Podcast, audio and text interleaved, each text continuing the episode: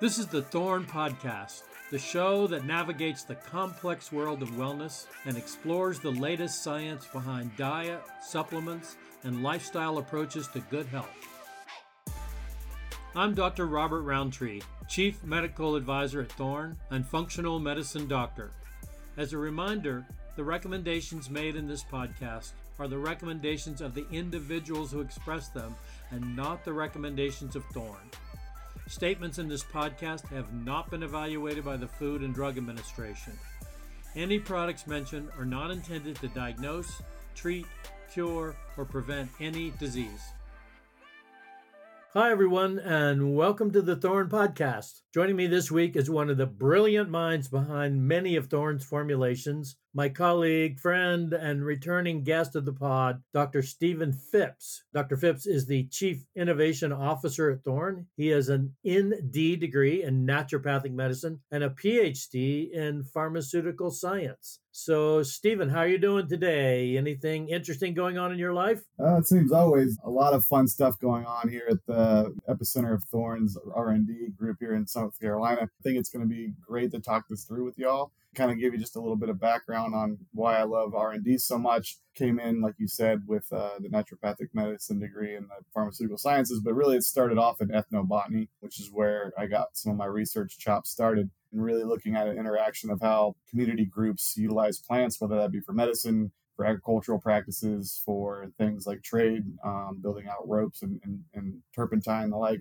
really saw that, you know, the natural world is a way to get a sense of how you know we've been able to over time really evolve and grow into understanding how to use it the compounds that come from it and the overarching i think themes of health wellness and, and interactions with our environment that kind of give us what we see at thorne. So all in all i think um, a lot can be said from this area and there's still a lot to go for and look at as we get more and more detail coming at us on how uh, our environment and nature works. So it should be fun Wow, that's a that's definitely a, a lot to to think about and talk about. So I'm sure we'll have uh, an interesting conversation. As an aside, I'm in the middle of reading a book that's about 20 years old. It's called Some Like It Hot, and it's written by an ethnobotanist named Gary Nabhan from University of Arizona. And he talks about the exact thing you're talking about, which is how all these phytochemicals in our environment interact with different people in different ways. And I mention it because it it again opens a lot of doors to the whole concept of what nutritional supplements are all about. I think in the mainstream media, you get the idea that all it is is uh, the alphabet, you know, the B vitamins and C, D, E, and all that, and that that's the end of the story. And I'm I'm hoping that today you'll have a chance to tell us what some of the other supplements are. Why don't we uh, Why don't we dive right into the topic and look behind the scenes? How does Thorne actually make supplements? Where does the idea come from? how is the science collected? And and what kind of testing is done before you end up with a finished product? You know the public just sees a bottle with capsules in it or a canister with powder. That's just the tip of the iceberg right? That is that is. And so what probably is the longest part what, what i would call the fuzzy front end of development? And this is kind of like that primordial goop that you're starting to try to build something from right so you're asking lots of different people, lots of different questions, right? And sometimes we'll ask, obviously, our clientele that may be physicians, that may be consumers that come to thorne.com or to Amazon, um, that may be what we would call um, key opinion leaders, right? So different doctors or PhDs or researchers really that have been trying to understand some of these, you know, these pathways or these networks um, and then look at the overall ways that we can explain this stuff and what people are interested in. And so all this kind of first part comes together to try to synthesize a storyboard of sorts or a story that someone can really start to walk through um, and give what I would call the elevator pitch. And I'm sure you've probably heard some of these, Bob, in your career where someone might come to you and be like, I have the perfect product for you or for your practice or whatever it may be, right? And they try to pitch it to you and they give you the reasons to believe why it should work and the science behind why it should work and how they've done it differently those before them. And that's kind of a, a standard story right? But i think what tends to happen sometimes is that you can take a little bit less time than you should on the I would say, data behind the story, the science horse behind the marketing horse versus them being side by side and building something, you know, that would be design quality by design driven. So we expect the efficacy, the efficacy itself then tells the story. And then that story can be communicated and then hopefully felt by uh, the people taking it. And that's when that all comes together, I think, in the perfect harmony of a, of a good product. To me, that's the fun, very first start piece. And I'd like to hear your thoughts too, because I know this has been a topic of yours that has been of interest. And obviously, uh, with areas like uh, genes and foods and cultural diversity in your reading list, I'm sure that uh, it brings about questions on how to start to ask some of these things in the front end of the ideas, right? Well, I mean, my starting point as a practicing physician is just recognizing that there's a lot of chronic disease out there. There's more diabetes, there's dementia going on, there's cancer, and the solutions being presented right now are not adequate. They're either super expensive or they've got a lot of side effects, not readily available. So there's the chronic disease. And even with acute conditions, um, gosh, just yesterday I was talking to a friend who had developed a respiratory infection with not COVID, just a something she'd picked up maybe at an airport, and had been prescribed a an inhaler. And she went to the pharmacy to get it. It was five hundred dollars for an inhaler for a simple respiratory infection. And you know, she said to me, "There's got to be something better than this. I mean, this is this doesn't make sense." So as a as a physician, I'm always looking for something better that's less expensive, that's less toxic, etc. And so why not turn to our ancestors and say, well, is there a tea that people have consumed, you know, or a ground up herb that people have consumed? And if so, is it possible that we could do a more concentrated version so it's more likely to be effective in that acute scenario or for a chronic illness? So I I would say I always have my ears on for what's out there and what's next. So that's that initial question that stimulates you know you to go out and look in the literature or to stream through these things to gather up you know what those things may be right? And kind of get a sense of what we would call like the, the the, the molecular network behind a problem right? So as a physician your patient comes to you with a problem much like as someone developing a product we're trying to bring a solution to a problem that is out there. And then we base on those the ingredients and from there the ingredients will have a mechanism and we'll try to weave that mechanism in through those initial idea phases um, and really target how they're working and focus on that. I think you brought up a good point of they might have had an herb but is there ways to utilize that herb in a more concentrated or standardized way so that our expectation is, is it'll act on the body each time the same time in the same way right? So it's consistency. And so that's what we would go out and do. So if you could be looking at something like Coptis, for example, you might go out and go and get, which is an herb that's been used, you know, for lots of different things, immune on on top of others. But Co- Coptis chinensis, the Chinese herb. Yep, that's the one. Um, and then you look into the literature and say, okay, well, there is berberine, proto berberines, um, and all kind, and a litany of other things in there that have been working over time. And so you know, you may go and say, okay, well, you know, for this particular thing, I might focus in on a broad spectrum, but more rich extract because the more I, you know, taper it down, the more narrowed my mechanism of action becomes, right? So you know, and I might kind of miss it altogether or don't have as much of a response because the thing that we see typically on herbal extracts is, you know, we standardize to, you know, a, couple of different molecules, but there's only a very few amount of botanicals that you're going to standardize to almost a specific or pure amount. Um, there's, you know, I can only think of a couple, you know, enough to be on my hand. But it, that's kind of the thing that we see is that we're making a, a fingerprint or a chemotype and that's really how we would drive that through. So, say we got all that done and we got the ideas hammered out, um, and we'd go in and we would then build a prototype. And that prototype would be at the level of a bench, right? So, making something that's 100 capsules or 100 servings if it's a powder or something, right?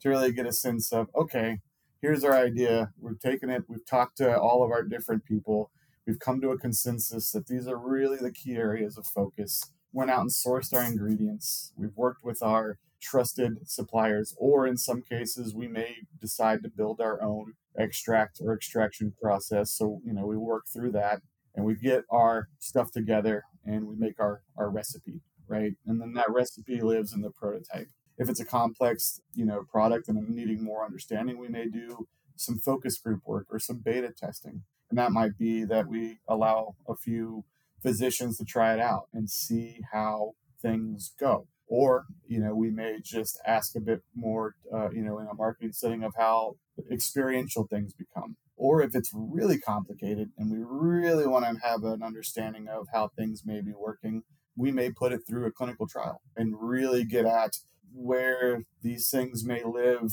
um, with what we would call claims or, or evidence uh, that they're working in certain ways, we may put them all together and say, we need to really make sure that this works like we think it is. You know, let's put it through a trial and work through that system. And so I think one great example of that that's, you know, on medRxiv right now would have been like the SynaQuell work, right? Where, you know, we were looking at how brain function alters in a season with uh, junior A ice hockey players. And then from there, how does it change when we give them numerous nutrients uh, that are going to support a couple of different pathways within the neurological system to hopefully support optimized brain function over the the uh, season when we know there could be some repetitive uh, head impacts that are non-concussive in nature that can cause some overarching diminishment of function over time right yeah, let me just clarify. So SynaQuell is a product that is a powder that was, I believe, designed by a neurologist with a specialty in head injury, and Thorne collaborated with that neurologist, correct? Yeah, yeah. So you know, we that was kind of where we took in a key opinion leader and really worked through uh, how to best kind of layer some of this in. There was obviously some back and forth and different iterations, you know, that came within this, and this last one that just recently was launched that included nicotinamide riboside and a, a CoQ10 phytosome to kind of bolster up some of the energetics uh, was the one that we put through the trial. Now, does Thorne sponsor a lot of studies, either animal studies or clinical studies? Yeah, so what we'll do is we'll partner quite a bit within clinical settings. So we will have a what I would say both a sponsored and a non-sponsored track, which you know the non-sponsored is you know being able to support you know uh, different clinicians or different physicians or different researchers with the material needed for their trial design and we'll we can do retesting to kind of support you know making sure that it's consistent throughout their study work with them on how to you know get all of that out in a proper way and then you know we both benefit from their work on the claims that may not exactly be what we want to study, but we do want to push the science ahead and feel like it was a good way of doing that. And so we've always been very, I think, involved in the uh, overarching clinical science side and trying to make sure that we increase the amount of scientific rigor that comes into the dietary supplement development and, and also just in general marketplace for that for that very reason. So I got to say, when when people read in mainstream media that nutritional supplements are not studied or they, they aren't researched, it's simply not true. Yeah, correct. I mean, uh, you know, I think there's always going to be a spectrum, and there may be, you know, groups out there that are doing that aren't doing that, but you know, that's not going to be anything Thorne ever gets behind or has done. That's something that, uh, in general, when we look at, you know, a lot of the good players in the industry, and us included, there is a want for there to be a scientific rigor behind what we're doing because I think it resonates, right? Like if people can feel their product and they know what's going on and they know what's in it and they understand that there's science behind it, like all those things make for a better product design. What we, we typically call that, you know, on our side is quality by design, right? So that's kind of both the science behind it and kind of also too how we test and how we develop the testing, you know, so that by the time it comes to market, after prototyping and then the you know in scale like there's that ability to consistently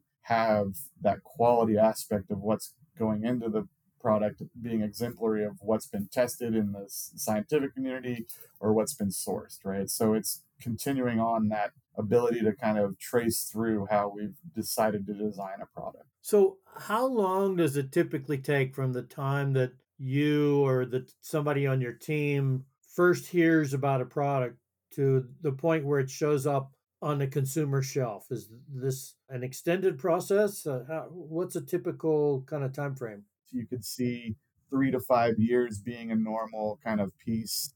Um, but even simplistic things, you know, you're never to, if you're doing it right, you'll never really truncate below at least, uh, you know, I'd say a year and a half. And, and the reason why is that that, fu- that fuzzy front end, that ideation phase, is really important. And I know things change, and obviously, while you're working, things change. So you have to be ready to pivot. So while we may have one prototype, you know, underneath it, we have at least two or three other ideas that kind of go after some of the core potential, what we'd call pitfalls or problems if we were to go one way or the other. Basically, knowing that there may be some things along the way that could slow us down, right? So, one great example would be something like, um, uh, you know, uh, rhodiola, right? So Arctic root, also called Arctic root, right? Yep, right, exactly. The Arctic roots, the rhodiola, rhodiola rosea, definitely comes from that more arboreal region, you know, across the globe, but mainly in areas like Siberia. Siberia. Um, Canada has a few, but we don't use those. And then, like the Norwegian, Scandinavian area has a few chemotypes that have been used too.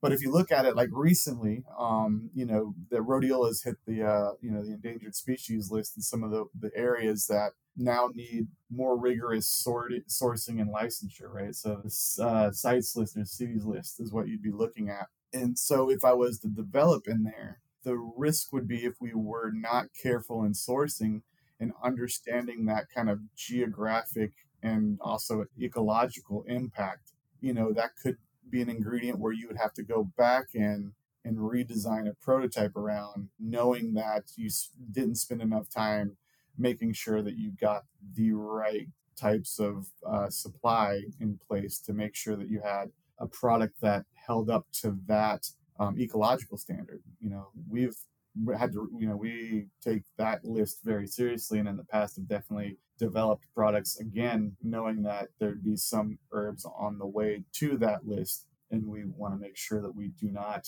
uh, impact their time on this planet because obviously they have been very important to a lot of different people for a long time. And so making sure that we can sustainably source that and be stewards and responsible users is a, is a huge, you know, need for our product design.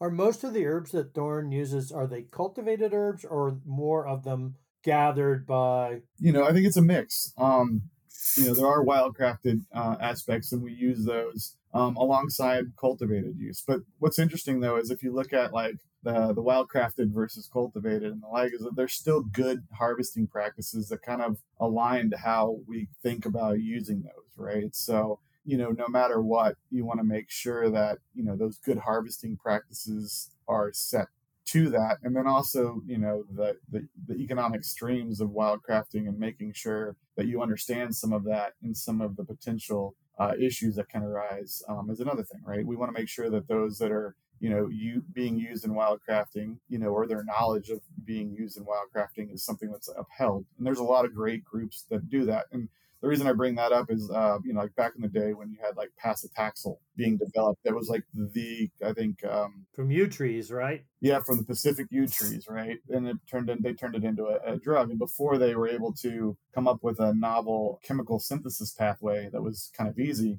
uh, they they did wild crap. They wild sourced all the barks, right? And so but that knowledge didn't come from the guys that owned that proprietary information. It came from the individuals that knew those trees and had been using it for centuries. And so that whole kind of economic stream of wildcrafting kind of got brought out because you had a lot of people making a lot of money off of that drug. And the gains that came from it came from areas of information and knowledge that weren't necessarily upheld and respected other things could be where it's where it's grown you know even if it's cultivated or not like making sure that you understand where an herb's natural presence is can be very helpful right? Because as it changes environment or it changes growing conditions or you know the ecological set points you can definitely see changes in the chemotype right? The potency of those things. So specifically flavonoids, polyphenols, you know, all these things that are used as qualitative pest management systems for the plant that our body uses for good, um, they all change when the environment changes, right? So you've got the you know the first big issue seems like sourcing where you're asking is this is this an herb that we want to sell you know and we'll be able to sell because who knows what the supply is going to be and then it seems like the second big issue is is the stuff that we're buying real if it even if it is real does it have things in it contaminants or adulterants that are either deliberate or or, or otherwise right yeah like so tell me about you know how you how you go through that process of making sure that you're getting the real stuff and you're getting stuff that's not contaminated. I think the big thing is, is you know, uh, we build out, you know, the testing part of it, right? So that's that, and it's many, many rounds that we look at to kind of get a sense. So we typically look at multiple lots, uh, and what we're looking through and looking at really is identity, right? So you know, there's ways to test that that aren't just going to be like one or two compounds. It says, is this truly the you know the part of the plant that is specified and the genus and species of the plant that's specified. And one way of doing that's a technique called HPTLC. So it's a way that it kind of makes a little picturesque fingerprint that can be treated in a couple different ways to show numerous compounds. And then you would have a, a reference standard that would be consistently like a botanical speed, you know, reference standard so that you would be able to extract it in the same way and show it to say, look, this is the extract coming from these individuals. This is the extract coming from the thing that I just made. That's a reference standard and they're the same and then from adulterants, you know, you can look at it from a couple of different ways. Sometimes people might add things in to kind of get to mirror what you would be expecting to see. Um, so if there's supposed to be a lot of quercetin in there, they may put something else that still kind of looks like quercetin on certain ways of testing it, but mm-hmm. doesn't on others. And so knowing kind of what the range of expected ingredient or chemical in that ingredient may be is a, is another good thing. So we'll run a couple of different assays to kind of look and see what the overarching chemical fingerprint looks like, but also what the ratios are between them to make sure that they're as expected, even when you are making an extract. So even as a, with an extraction, the majority of the time you're always going to increase the overall purity of the the fingerprint, but the aspects of the fingerprint stay relatively the same, right? So if I'm looking at ingredient X, Y, and Z, and they're supposed to be, you know, at certain percentages, they're never going to change if I make the extract, except for they'll be more potent as they come up through, right?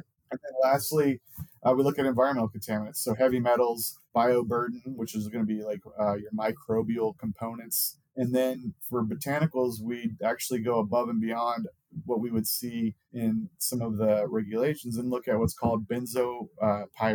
And so those are indicative. That's for burnt organic material, right? Exactly, right. So that's like your barbecue phenomenon, right? Cigarette um, smoke or.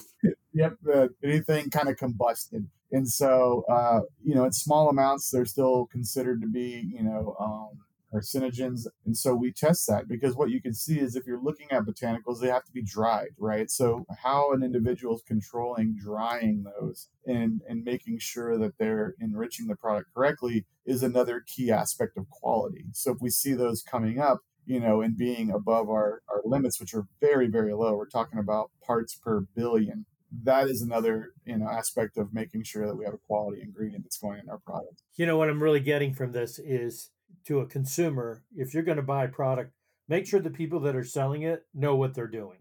Yeah. I mean, you know, because there's a lot that needs to be known. Yeah. And I think that's the beauty of it. And when, you know, I think that when, you know, you get groups that are passionate about these things, it'll come through, right? Like that they're going to want to look at these things. They're going to want to make sure that it's a safe and efficacious product and it works how it's supposed to every time.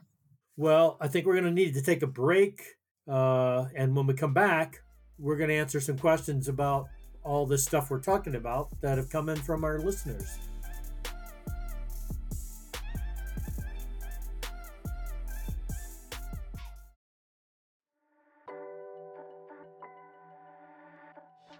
Do you want a monthly dose of wellness delivered directly to your inbox? Thorne's Take 5 Daily offers the latest wellness news, research, and insights distilled down into easy to digest and fun to read stories. It's updated weekly with stories from Thorne's very own medical team. You'll read about the latest in immune health, diet, lifestyle advice, managing stress, and more. Head to thorne.com and visit Take 5 Daily to subscribe for free and have your wellness content delivered directly to your inbox. Visit thorne.com to learn more. That's T H O R N E.com.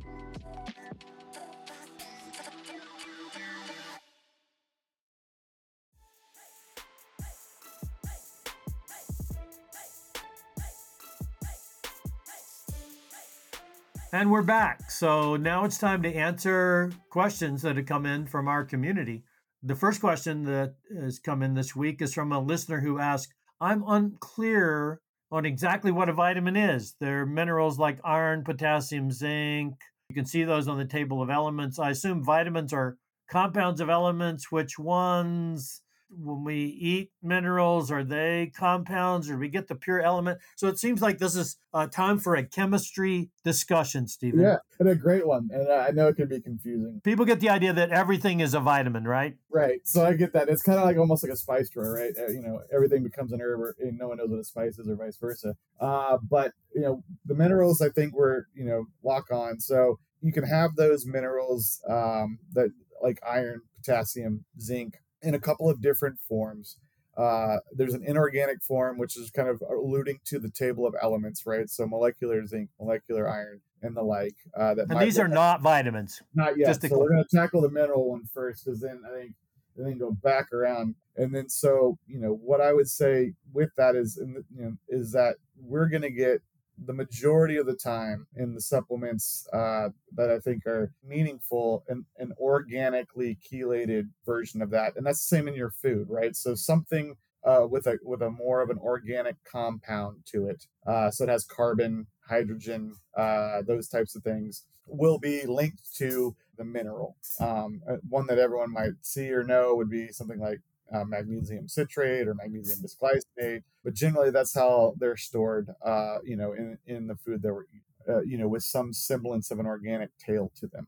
Uh, that doesn't now, make it a vitamin. That just makes it better absorbed. No, exactly. But that organic compound was kind of the segue and the swing, right? So that's where we start to delineate a vitamin. And there's a very specific kind of definition to that because it's a group of organic compounds. So not every organic compound is a vitamin, to your point, Bob, right? We can use that organic compound to chelate, and like we see in food, but we can have a certain subset of those be a vitamin. What delineates that is that they have to be seen as essential for normal like growth and or nutrition they need limited quantities, so very small amounts, so micronutrients. And then uh, these cannot be synthesized in our body. So we'll go through then anything that you see like vitamin with a with an alphabetic um, behind it: vitamin B, vitamin A, vitamin D, vitamin E, vitamin K. Uh, the B vitamins are split up into numerous uh, ones that could be folate, riboflavin,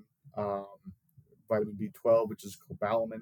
All of these kind of fit that bill of an organic compound that we don't make, that is essential to our body working, that is something we need in small amounts, versus an organic compound we need in large amounts would be a macronutrient. So protein, carbohydrate, fat, or botanicals, which will also be organic compounds, uh, which some may argue you know may fit into that realm of definition of a vitamin, uh, but unfortunately they do not. Uh, but they do do a lot for us in the organic uh, realm, um, and they come specifically from our diet, and we don't make them. But we cannot; uh, they are not completely essential for our our development. Um, so that's why we kind of make that split, if that makes sense. So we have vitamins that basically help our chemistry work better in our body, and then we have minerals that also help our blood chemistry work better, but they are separate separate chemicals. Separate. Exactly. Exactly. One being inorganic and on the table of elements, right? To your point, minerals uh, are all inorganic and bound to something else. And then the vitamins are all organic and they're made of different molecules.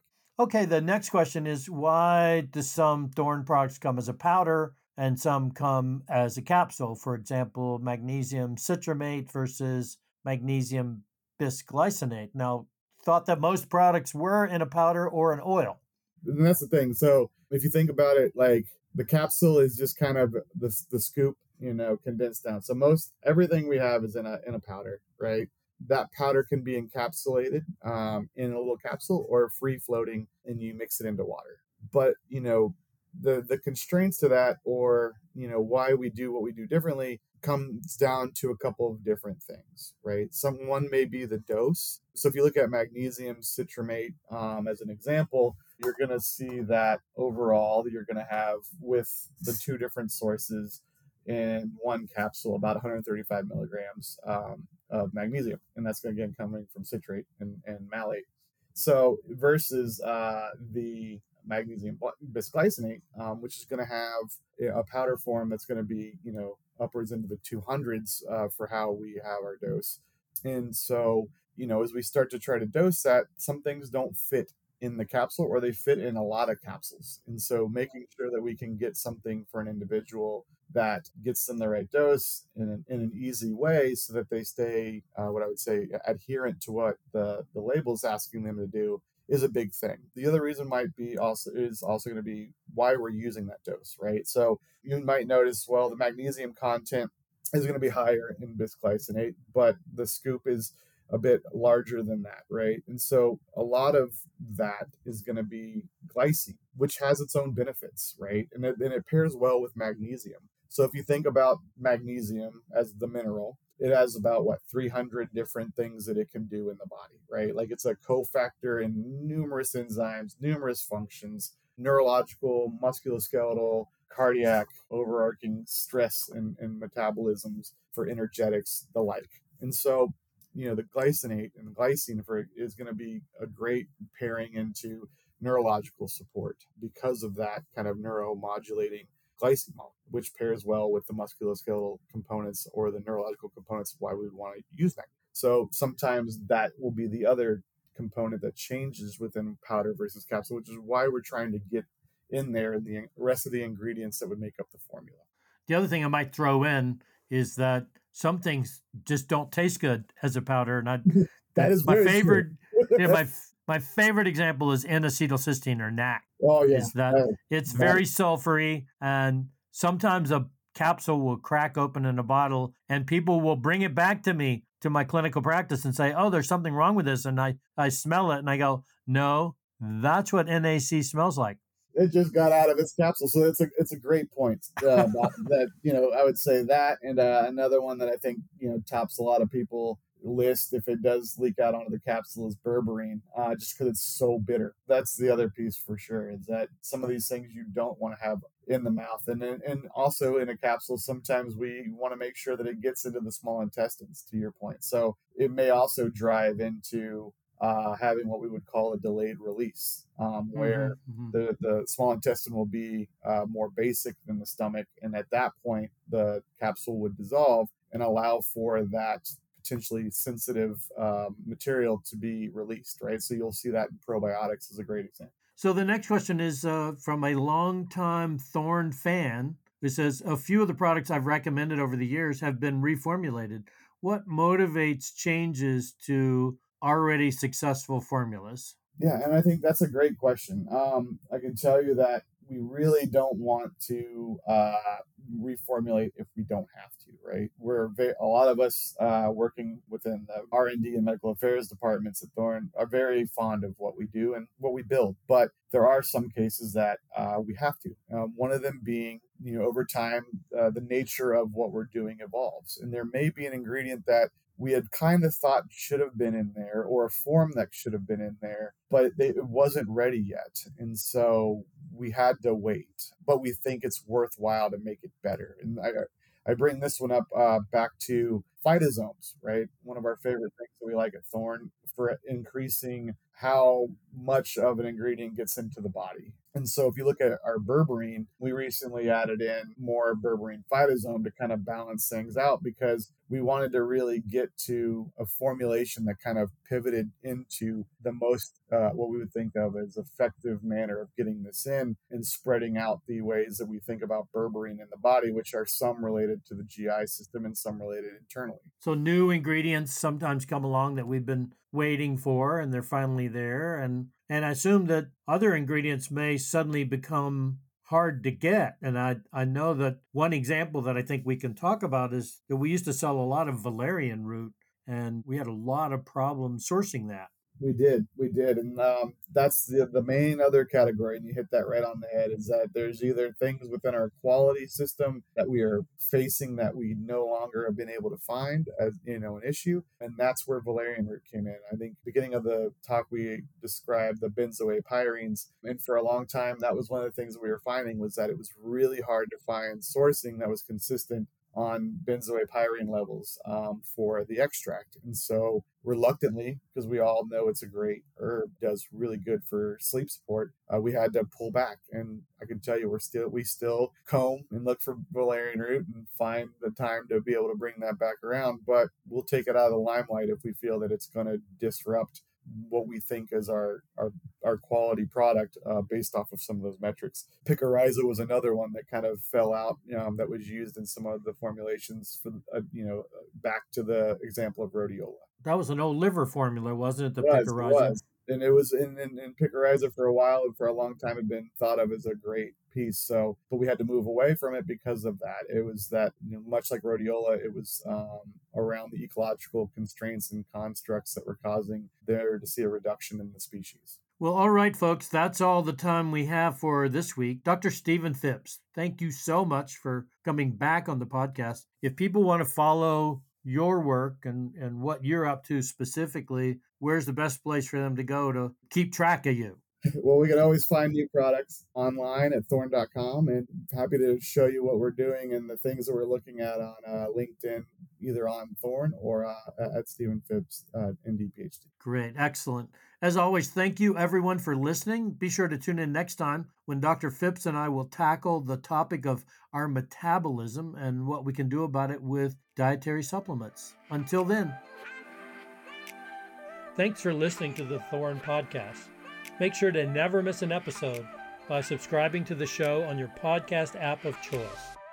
If you've got a health or wellness question you'd like answered, simply follow our Instagram and shoot a message to at Thorne Health. You can also learn more about the topics we discussed by visiting thorne.com and checking out the latest news, videos, and stories on Thorne's Take 5 daily blog. Once again, thanks for tuning in and don't forget to join us next time for another episode of the Thorne Podcast.